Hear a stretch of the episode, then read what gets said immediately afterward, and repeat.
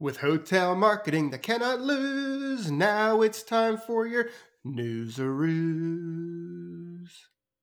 So I thought we'd change it up a little bit today, and I wanted to sing the newsaroos song first before we dive into episode two thirty-six of the Hotel Marketing Podcast, because today's news item is so important, it's so critical, and it's going to be a huge weight off your shoulders when we talk about it.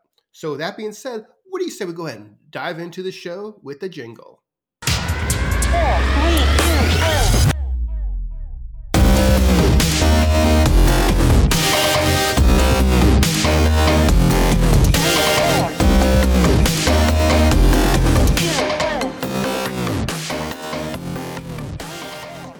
All right, so now that that's out of the way, let's go ahead and dive in. My name is Pete DeMayo, and this is the Hotel Marketing Podcast by Travel Boom. We have a big episode today, and we're going to be talking about the four things that your hotel absolutely must, unequivocally must, must, must do in two thousand twenty-three to set the stage right for the end of the year, but also as we head into two thousand twenty-four.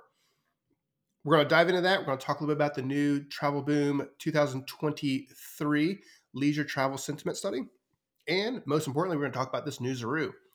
If you want to follow along, check us out at travelboommarketing.com slash podcast and click on episode two thirty-six to get all the tips and tricks that you need, as well as the show notes to go along with this episode. So let's go ahead and dive into the newsaroo that I previewed a moment ago.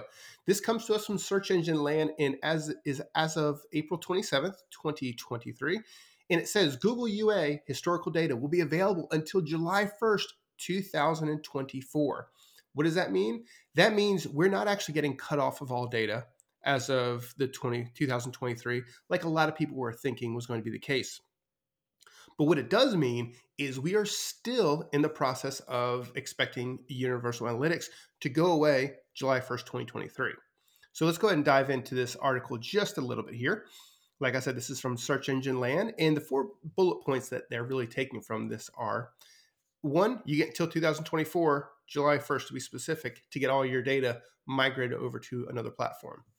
So after that, you can still view, after July first, twenty twenty-three, you can still view your data, you can run reports, you can do queries, you can do all kinds of fun stuff that you could do in the past. You can also ex- make sure you export that data in a variety of platforms so that when you do eventually lose access to U A, you'll have all that data available to you. Uh, the other thing to consider as well is they're constantly working on making that data migration from G A three or Universal Analytics over to G A four better. So this impacts both regular Google Universal Analytics users, but also U A three sixty as well. So keep that in mind. We're going to ha- have access to the data a little bit longer, but you're still going to lose it. So plan now while you have a little bit more time to get it done so that you're not so far behind the eight ball. And I'll be honest with you, a lot of people right now are very much behind the eight ball, where they just don't have the time, they haven't done the work to get away from G A four. That is something that, get to G A four, should I say. That's something that you're going to need to make sure that you're doing ASAP. That is the news item. So I, I was excited about this one. It's really good news if you are in the analytics world or just in the marketing world in general, knowing that the deadline is not quite so looming to where you're going to lose access to the data. But keep in mind, you're losing, you keep access to the data, you're not going to be able to still collect data. Anyway, with that being said, we're going to go ahead and d- jump into the main topic of today, which is insights from the Travel Sentiment Study. These are four things that every hotelier needs to do in two thousand twenty-three. Now, we've been teasing this a little bit for the last couple episodes where we completed a new traveler sentiment study that asked uh, right around two thousand leisure, leisure travelers what it is about the travel process that's easy, what's difficult, and what independent hoteliers can do to incentivize people to pick their property over the multitude of choices that they have in terms of either direct competitors, V R B O, booking through uh, O T As, and whatever else that might be. So we're going to go ahead and talk about four things that you need to do based on the data from the study. Now, the study is not available yet, but it will be, you know, over the next few weeks. And I want to kind of give you a little teaser of the really good insights that we found that I think are going to help you as an independent hotelier do a little bit better job. So the very first thing that I will say based on the data is to get your loyalty programs underway. When I look at the data, it's pretty interesting. So what we found is a forty-five percent increase in users saying that they value loyalty programs and that loyalty programs make an impact when they're choosing where to stay specifically. Now, the data is actually really interesting because what we found is people are not so interested in getting access to long-term deals and whatnot. Obviously, that's important, but the main thing that people are looking for is the ability to get an immediate discount on their stay, and people are looking to have those extra little perks that pop up when they're on the property. So let's go ahead and dive into this data and look at what our leisure travel respondents are saying about loyalty programs.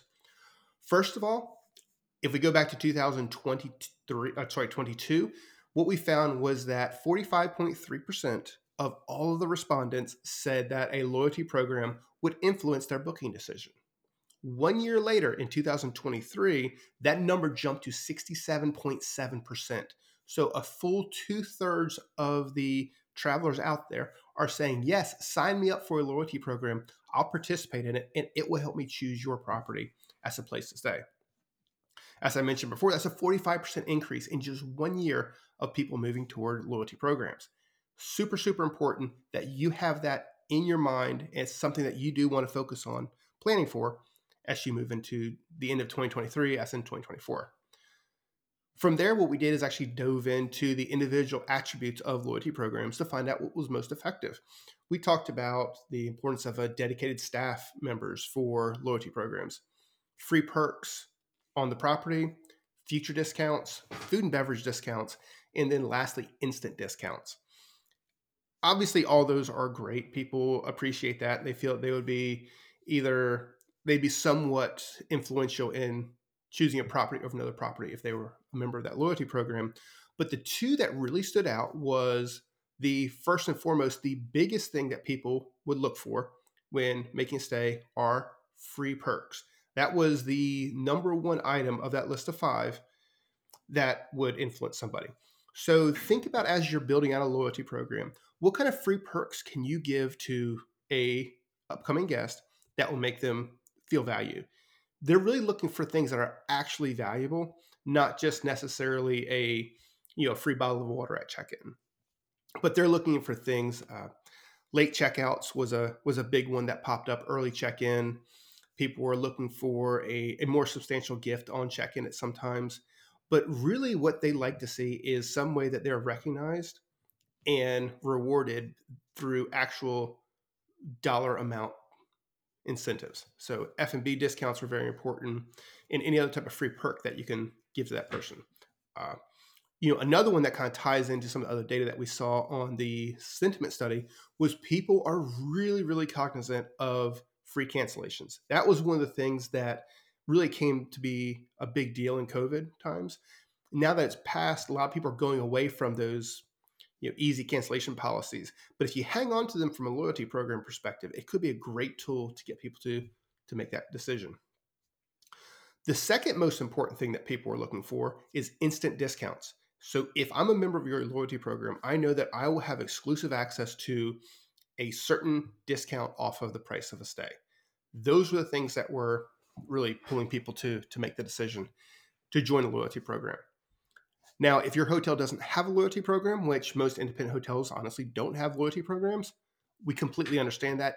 The good thing is they, they don't have to be overly complex. Yes, you do want that loyalty program integrated in with your P M S so that people are able to, your agents are able to easily see that person as a, a loyalty member, but it does not have to be something overly complicated.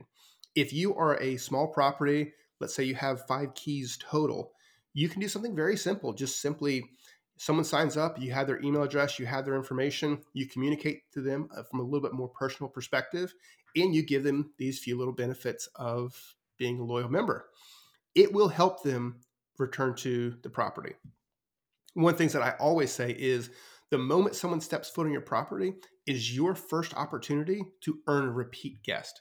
So if you've already have someone on a loyalty program, you wine and dine them a little bit more, you're going to be setting the stage for that person to realize that it makes more sense to book with you next year or the next time they're vacationing than anywhere else. They know they're going to have a great experience, and you want to lean into that and set the stage where you can really provide that to them on a personal level. So that's the very first thing that you need to do as we wrap, come honestly toward the, the second half of two thousand twenty-three, is get that loyalty program underway. I'm really excited to see what happens when we do our two thousand twenty-four study, where loyalty programs end up ranking, and if we see this upward trajectory continue. Moving on from there to the second thing that every hotelier really needs to do is to look into flexible payment models. This was another thing that really popped up in the study because we asked users, what are some things that we can do to overcome your hesitancy to, to actually make a booking? You know, some of the top ones that we found were flexible payment plans, where they'd be able to spread out the booking over, you know, multiple payments. thirty-eight percent of the people said, yes, I want that. So what that tells me is that over a third of my guests who are looking to stay may have a financial hurdle to paying for an entire vacation upfront. Now, with the recent news that we saw out of Airbnb recently, where they're setting up it where people can pay over four payments for their vacation, I think it's very important that hoteliers see the direction that the customer is going and have something already in place to, to address that need. Yeah, there's some there's a lot of third-party platforms out there that, you know, include the the free, no interest, you know, payment plans. That's great. You can create your own payment plans, very similar to, let's say, a deposit over multiple periods. All that is a great tool to help break down those barriers to what becomes the most stress-inducing portion of a vacation, which is actually putting in that credit card number. If they can put that credit card number and know that they're only getting billed for a quarter of their stay now, a quarter in a month, a quarter a month after that, and the last due upon check-in, that's going to make them feel a lot better. And when you're competing against not just your competitors, but also the O T As, and we just talked about Airbnb doing the same method, we need to be ready from a technology perspective to address that customer concern. So flexible payment models during the online process is incredibly important. Based on your P M S capabilities, this shouldn't be too much of an issue. Uh, between the P M S and the booking engine, you guys should be able to find a way to make that happen. When you do, I think it'll put you in a much better position. Even the fact that it just shows there and gives them that option is going to make a customer feel better, even if they make that whole payment. With that being said, again, cancellation is a big, big thing as well. eighty-one percent of respondents would be influenced to make a booking if they knew that they would be influenced, they could cancel at any time without a penalty. So, so keep that in mind as well. I know that becomes very difficult from the revenue management perspective and kind of understanding what your occupancy is going to be like in the future, but wrapping some parameters around it that are palatable to a guest, I think are pretty important. Yeah, so from there, we want to jump into the third thing that is really, really important. And this came out just as clear as day when we started looking through the traveler sentiment insights. And that is put a smile on your staff's face. It's incredible the amount of response that we got where we had open-ended questions saying, if you could tell a hotelier one thing that will make your stay a better experience or help convince you to make a booking, everything that we had showed that people were saying, hey, be friendly to me. Don't make it feel like I'm a burden to the staff. And I think this kind of is an outcropping of our COVID response, the fact that we're short-staffed, that everyone's kind of overworked and stressed out. It's starting to rub off on the guest, and it's creating a very negative experience that we do need to work on addressing. So kind of just give you kind of some of the examples of the, the quotes that we got out of it. Was to have some fun, you know, make the, the, the check-in process enjoyable, have a smile on your face, have the, uh, the staff willing to come around the counter and help me with what I want to do in the evening. And they said that was the biggest hurdle that they had was the staff didn't seem happy. They seemed bothered when people were talking to them. And beyond that, that the, the housekeeping and maintenance staff were just not engaging and not happy, and in some cases not present. And that really did impact the, the guest experience. So as we're heading into twenty, through twenty twenty-three and twenty-four, look at your staff, think about ways you can make them do their job better and ways that you can reward them for doing a great job. Really important that we don't let our internal stress and short-staffed world that we live in impact the guest experience. Because here's the thing, we've seen across the board, A D Rs are up twenty, thirty percent easily. Now, the people who are coming to stay at our property, they're paying, let's say, thirty percent more for the same room that they had last year, and the staff is not happy and not giving them that surprise and delight experience. That's going to hurt you. When we talked about the stay being the first opportunity to earn a repeat guest, that is a horrible, horrible place to put yourself when all of a sudden the, the guest isn't happy because you're not happy and you're not exuding that smiliness that I think everybody wants on vacation. Go back to how Disney does it. I mean, look at look at the the big marquee brands that just are all about the customer experience. You need to be able to do that at your property. Even if you are a roadside hotel, when that person checks in, you want them to be like, wow, this is an amazing experience. I just needed a place to stay, but the person at the front desk made me feel good, made me feel comfortable, made me feel safe, and guided me through an experience that I was happy to be a part of. So last, the kind of last thing on that is just put a smile on your staff's face. Whatever it takes to reward them, incentivize, it's going to work out well for you. That is probably one of the smallest investments that you can make that will have a really great return after the fact. So from there, let's go ahead and jump into the last thing, or the fourth thing that every hotelier absolutely must do in twenty twenty-three.